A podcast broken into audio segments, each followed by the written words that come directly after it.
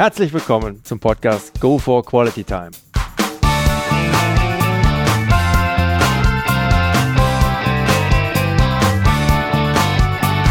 Hier werden wöchentlich spannende Persönlichkeiten interviewt, um mit deren Erlebnissen und Erfahrungen zu mehr Lebensqualität in ihrem Alltag beizutragen. Mein Name ist Detlef Massorts. Ich fühle mich als Weltbürger an vielen Orten dieser Welt sehr wohl, habe riesigen Spaß am internationalen Networken und bin obendrein noch ein begeisterter Fußballer. Ich freue mich sehr, heute als Gast Jupp Martinelli begrüßen zu dürfen mit dem Titel der Folge 32 80 Jahre Rückblick einer Aachener Fußballlegende. Hallo Jupp. Ja, hallo Detlef. Dann gehen wir doch mal ab in ein Kurzprofil.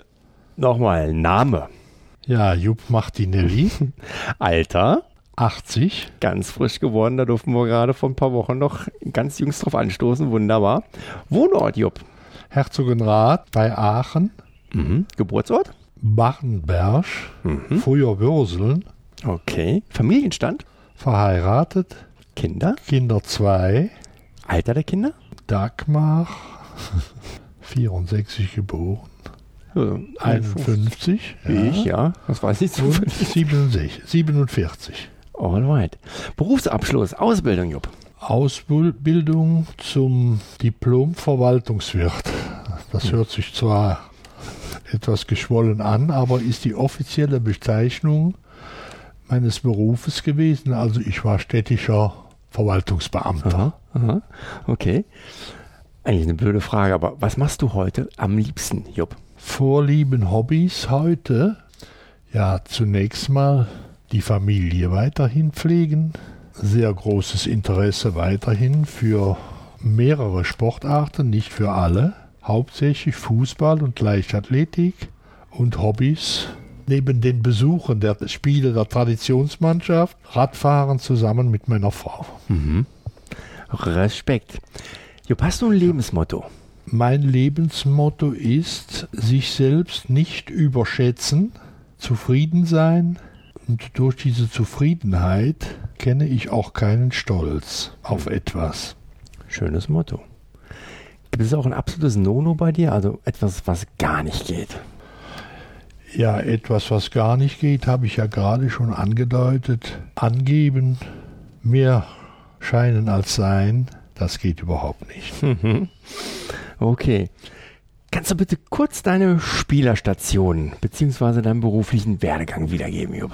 Also Spielerstationen mit zehn Jahren habe ich angefangen in der Schülermannschaft des Kultscheider Ballspielclub. Also zwar nicht mein Geburtsort, aber mein Heimatort, in dem ich nur gelebt habe. Ich habe immer in Kulscheid gewohnt. Mit 15 Jahren bin ich als B-Jugendlicher zur Alemannia nach Aachen gegangen, bin dann mit 18 Jahren sofort in die erste Mannschaft aufgestiegen, habe dort gespielt bis zu meinem 34. Lebensjahr. Zunächst mal alte Oberliga West bis zur Gründung der Bundesliga dann wurden wir ja ungerechterweise nicht aufgenommen beim Start in die Bundesliga und mussten noch vier Jahre in der Regionalliga West spielen, bis wir dann 1967 den Aufstieg in die damalige Bundesliga geschafft haben, in der wir ja drei Jahre äh, gespielt haben.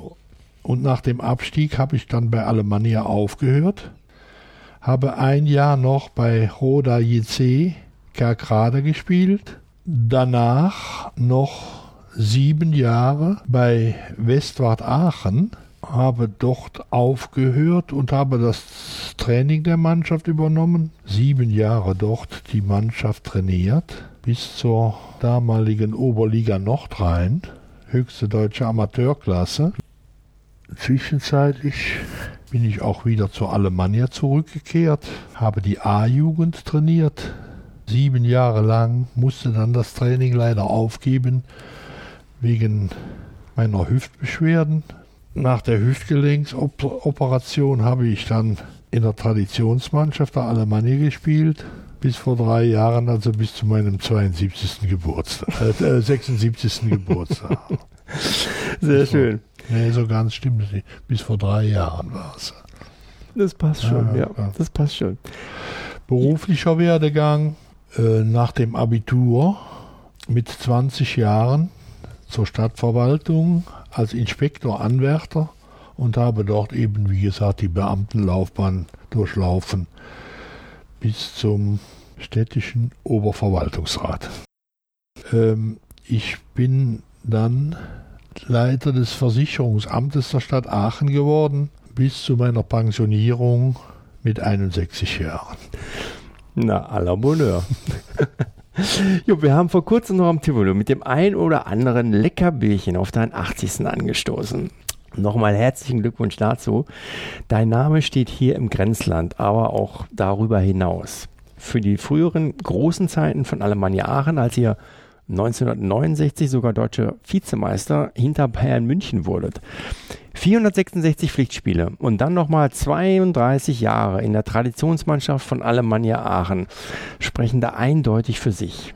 Wahrscheinlich deutschlandweit einmalig, dass du noch mit 75 Jahren die Fußballschuhe, oder wie du es gerade sagtest, bis vor drei Jahren, also mit 77, noch die Fußballschuhe für die Traditionself geschnürt hast. Und es sei auch noch erwähnt, dass du während deiner aktiven Spielerkarriere, parallel wie von dir geschildert, auch noch beim Versicherungsamt gearbeitet hast. Du musstest deine Stunden dort damals aufschreiben, wenn du zum Training gingst, die dir dann vom Gehalt abgezogen wurden. Und wenn ihr auswärts spieltet, musstest du immer den ganzen Freitag dafür frei nehmen. Das kann man sich, glaube ich, im heutigen Profigeschäft so gar nicht mehr vorstellen, was es heißt, früher so zweigleisig gefahren zu sein. Also ganz großer Respekt für das geleistete Job. Du warst ja früher auch ein sehr erfolgreicher Leichtathlet. Du hast es ja auch als dein Hobby noch geschildert, beziehungsweise eine Vorliebe. Und hattest, so habe ich es nachgelesen, einen Tag vor deinem ersten Meisterschaftsspiel gegen Schalke 04 noch einen Leichtathletik-Wettkampf bestritten. War es nicht selbst zur damaligen Zeit ungewöhnlich, einen Tag vor einem Meisterschaftsspiel noch einen Wettkampf zu bestreiten und dann auch noch das erste von dir? Was hat damals der Trainer dazu gesagt? Ja, der Trainer, der konnte ja eigentlich nicht sagen, ich war ja noch Amateur, weil ich ja noch auf der Schule war. Ich durfte also noch keinen Vertrag unterschreiben, sozusagen von der Schule her, weil die mich unter Druck setzten. Hör mal, sobald deine Leistungen nachlassen werden durch das Fußballspielen, wirst du bei uns Schwierigkeiten bekommen. Deswegen hatte der Trainer praktisch keine Handhabe äh, dagegen, dass ich äh, weiterhin neben dem Fußball auch noch die Leichtathletik betrieb. Er kam zwar zu mir zu Saisonbeginn und sagte, Jupp, so jetzt ist es aber genug mit der Leichtathletik, jetzt musst du dich entscheiden, entweder Fußball oder Leichtathletik. Aber vor dem ersten Vorbereitungsspiel 1954 für die erste Mannschaft fanden noch die deutschen Leichtathletikmeisterschaften in Ludwig, Jugendmeisterschaften in Ludwigsburg statt. Da habe ich dem Trainer nur gesagt, Trainer, ja gut, ich verstehe das, aber zu den deutschen Meisterschaften darf ich doch wohl noch fahren. Das hat er dann auch akzeptiert. Diese Leichtathletikveranstaltung vor dem ersten Meisterschaftsspiel, drei Wochen später, bin ich ganz ehrlich, die habe ich ihm etwas verschwiegen. Okay. Da hat er also nichts von gewusst, obwohl bei dieser Veranstaltung durch Lautsprecher angekündigt wurde, dass jetzt im 100-Meter-Lauf Josef Martinelli läuft, der morgen sein erstes Meisterschaftsspiel für Alemannia Aachen gegen Schalke 04 bestreitet. Er hat es mir auch nicht verübelt, weil ich ja in dem ersten Spiel auch schon direkt ein Tor geschossen habe. Dann kann man drüber hinwegsehen. Herrlich. War eigentlich ein Wechsel wirklich nie, nie ein Thema für dich? Gab es da nicht auch mal lukrative Angebote, Alemannia zu verlassen? Also normalerweise war ein, das, ein Wechsel nie ein Thema für mich. Und Angebote hat es praktisch aus diesem Grunde auch gar nicht gegeben, weil ich mich überhaupt gar nicht äh, dafür empfohlen habe. Ich habe mich wohl gefühlt, wenn ich mit der Mannschaft zusammen war, wenn ich mit den Mannschaftskameraden zusammen war und es äh, hat mich, wie gesagt, überhaupt nicht interessiert. Ich weiß zwar, dass es mal Anfragen gegeben hat, und zwar vom FC Köln. Die sind bei mir zu die sind bei uns zu Hause gewesen, bei meinen Eltern und verließen, als ich aus der Schule kam, gerade unser Haus. Und als ich meinen Vater fragte, wer war denn das? sagte der Jung, das geht ich nicht an, das hat sich nicht zu interessieren. Damit war das Thema erledigt. okay. Wie nah warst du eigentlich damals an der Nationalmannschaft dran? Ja, äh, ganz nah eigentlich nicht, aber ich bin bei einigen Lehrgängen gewesen, beim Sepp Herberger zusammen mit Uwe Seeler. Ähm, nachher auch noch bei Helmut Schön und Schorsch Gavlicek. Und ich bin auch mehrfach schon in der Jugend bei Lehrgängen für die westdeutsche Jugendauswahl gewesen, aber das hat, das hat deshalb nicht so richtig geklappt, weil ich diese Einstellung dazu nicht hatte. Ich hatte ja eben schon mal betont, dass ich mich am wohlsten bei, bei der Mannschaft, bei den Mannschaftskameraden, bei der Alemannia fühlte. Und ähm, auf diesen Lehrgängen dieses Getue, dieses sich nach vorne schieben, so der einzelnen Spieler durch irgendwelche Auffälligkeiten, das lag mir alles nicht. Mhm.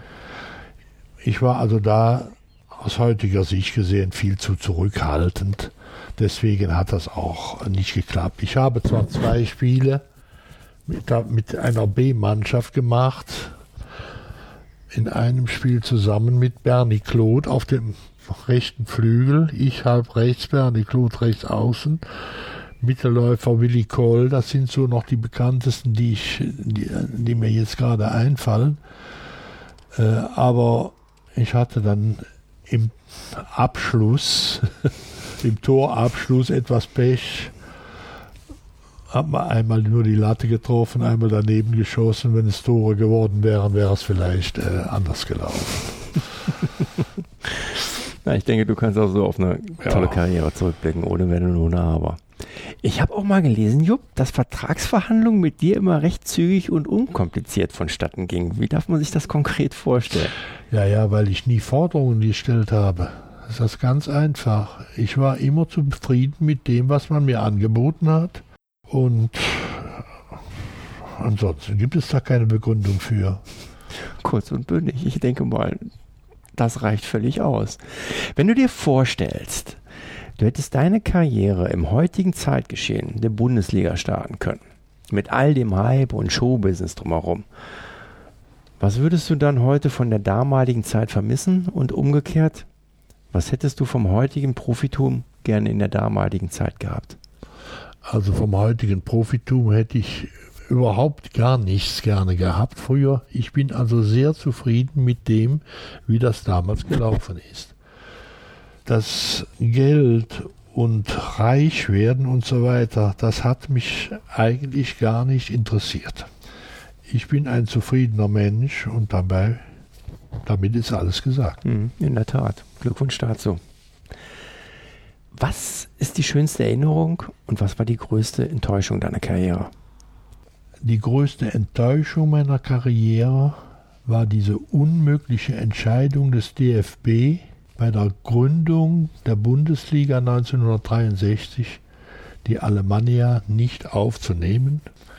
Und ganz besonders deshalb, weil die Funktionäre des Westdeutschen Fußballverbandes uns danach noch versprochen hatten, alles dafür einzusetzen, sich äh, für die Erhöhung der Bundesliga zu Beginn von 16 auf 18 Vereine einzusetzen, was sie aber bei der Abstimmung, die dann erfolgt ist, nicht getan haben, sondern dem Vorschlag von dem, dem, dem, vom damaligen Bundestrainer gefolgt sind, der bei 16 Vereinen bleiben wollte. Zwei Jahre später ist die Bundesliga dann auf 18 erhöht worden. Hm. Okay, und die schönste Erinnerung? Ah, es gibt eigentlich keine besondere, die schönste Erinnerung, also die, die Erinnerung ist positiv von A bis Z, kann man sagen.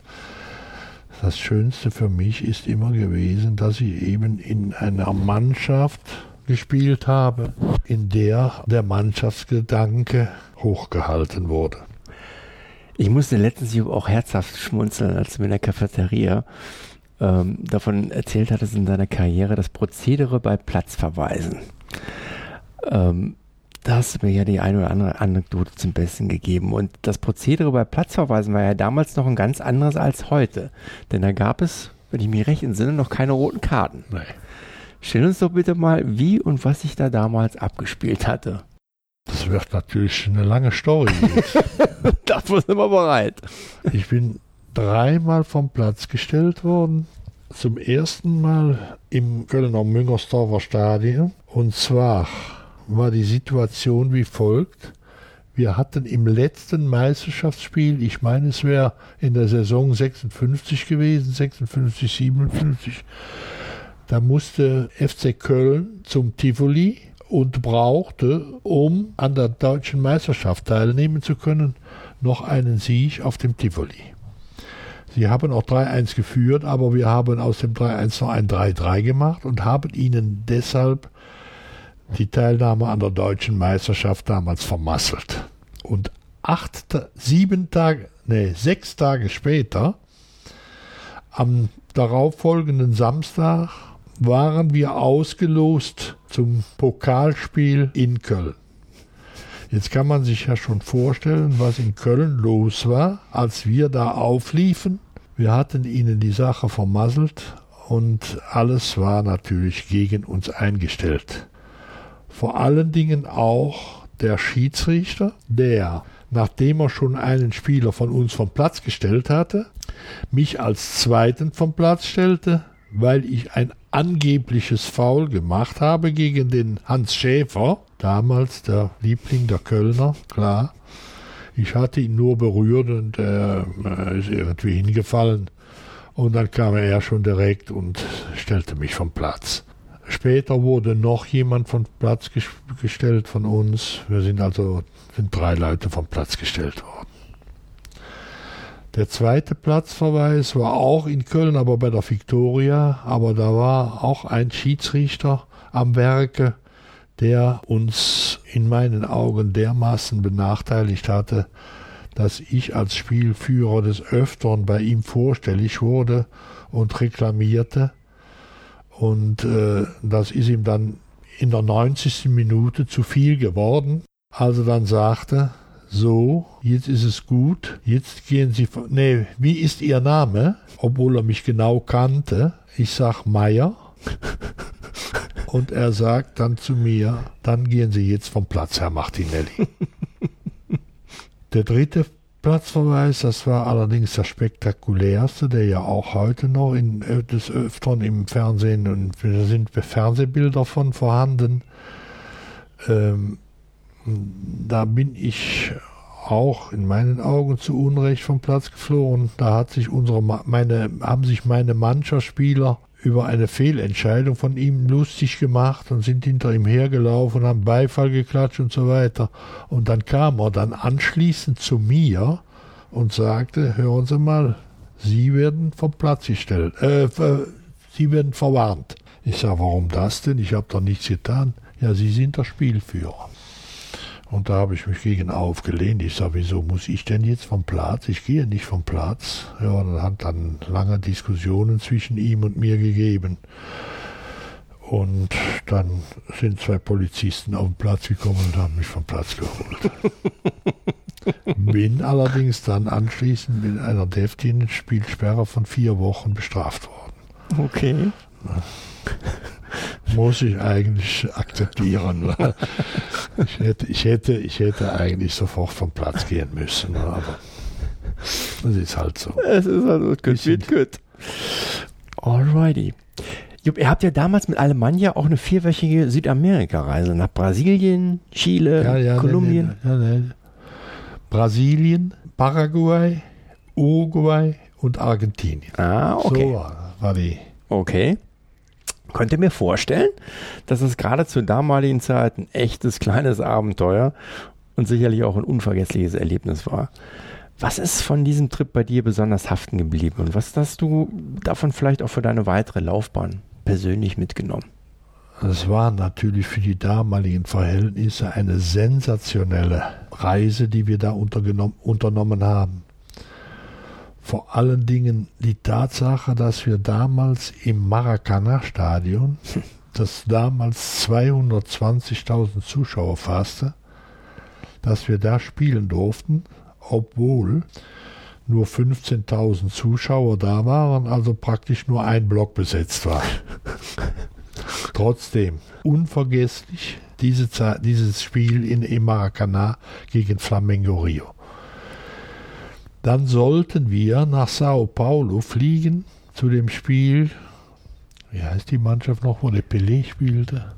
Das war Santos. San Santos, ja, oder in Santos, ja, Santos. Äh, Das Spiel kam aber nicht zustande, sodass wir in Rio bleiben konnten und dadurch zehn Tage lang in Rio in einem Hotel wohnten, direkt am, an der Copacabana. Ja, wie gesagt.